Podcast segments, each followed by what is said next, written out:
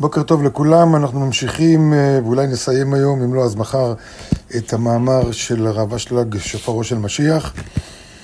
בפעם שעברה דיברנו על זה שאנחנו מצויים כבר, כותב הרב אשלג, אנחנו מצויים כבר על סף הגאולה. וכבר נשמע קול השופר הגדול, אני קורא, אם לא במרחקים, כי עדיין כל דממה דקה יישמע.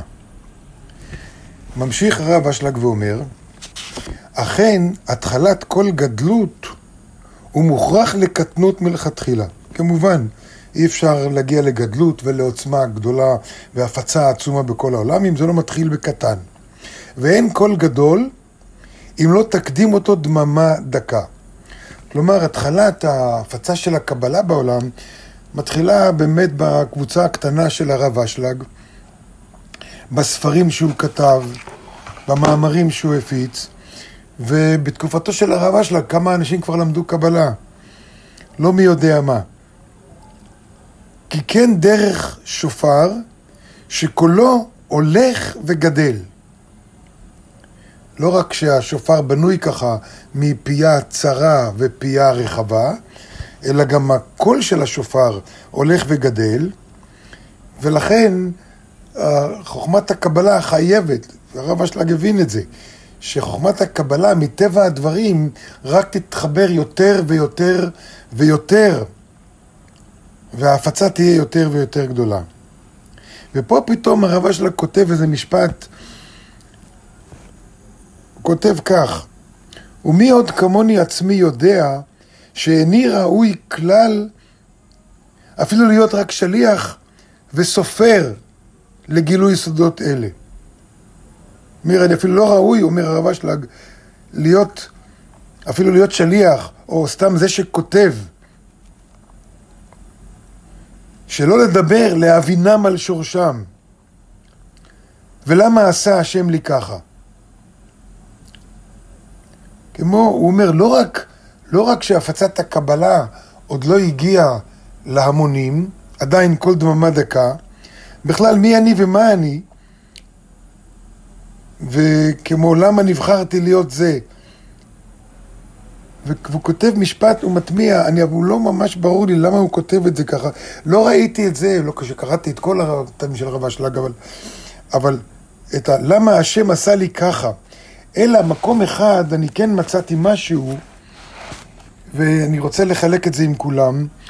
אני קורא מתוך אה, אה, אה, אחד מהאיגרות שכתב הרב אשלג, בספר איגרות,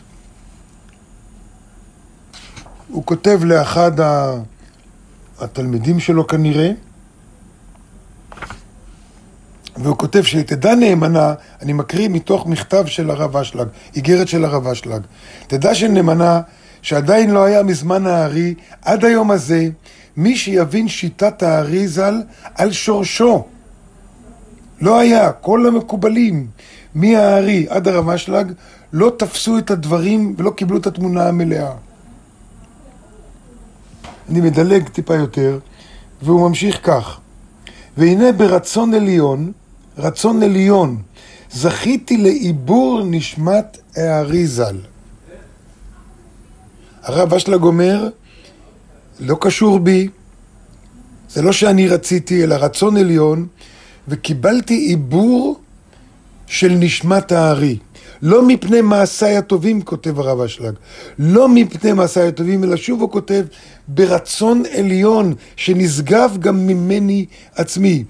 למה נבחרתי אנוכי לנשמה נפלאה כזאת, שלא זכה באדם מעת פטירתו עד היום. מאז שהארי נפטר, עד הימים של הרב אשלג, לא זכה אדם לקבל עיבור מנשמת הארי. והוא אומר, אני לא מבין למה. כמו שהוא כותב פה במאמר הזה, למה עשה השם לי ככה? וזה אומר, הוא אומר, אני עצמי לא זכיתי להבין אותם על שורשם. אני מצד עצמי לא. אלא קיבלתי עיבור מנשמת הארי, והחלק של נשמת הארי הוא זה שהוציא מהפה שלי, הוא זה שהביא לי להוציא את הדברים ולכתוב אותם. אני לא פעם, אני מתפלא בעצמי על העומק, תלמוד עשר ספירות, שאני עוד לא הגעתי בכלל לקצה קצהו של להבין. כמו רק נגעתי, נכנסתי קצת לים הזה, אבל עוד לא שחיתי בו עד לעומק, בטח לא למרחקים. מאיפה היה לו את כל היכולת להקיף היקף כזה עצום ואת הזוהר כולו? הוא אומר, זה לא אני. זה לא אני. הארי בא אליי. למה? איך קרה שהארי בחר לבוא דווקא אל הרב אשלג? ואיך קרה שהארי בכלל בא, בחר לבוא בדור שלנו? עכשיו. מה השתנה מדור לפני זה לעכשיו? על זה הרב אשלג ידבר בהמשך, ואני חושב עוד שיעור אחד, ואנחנו נסיים את המאמר הזה. תודה רבה לכולם.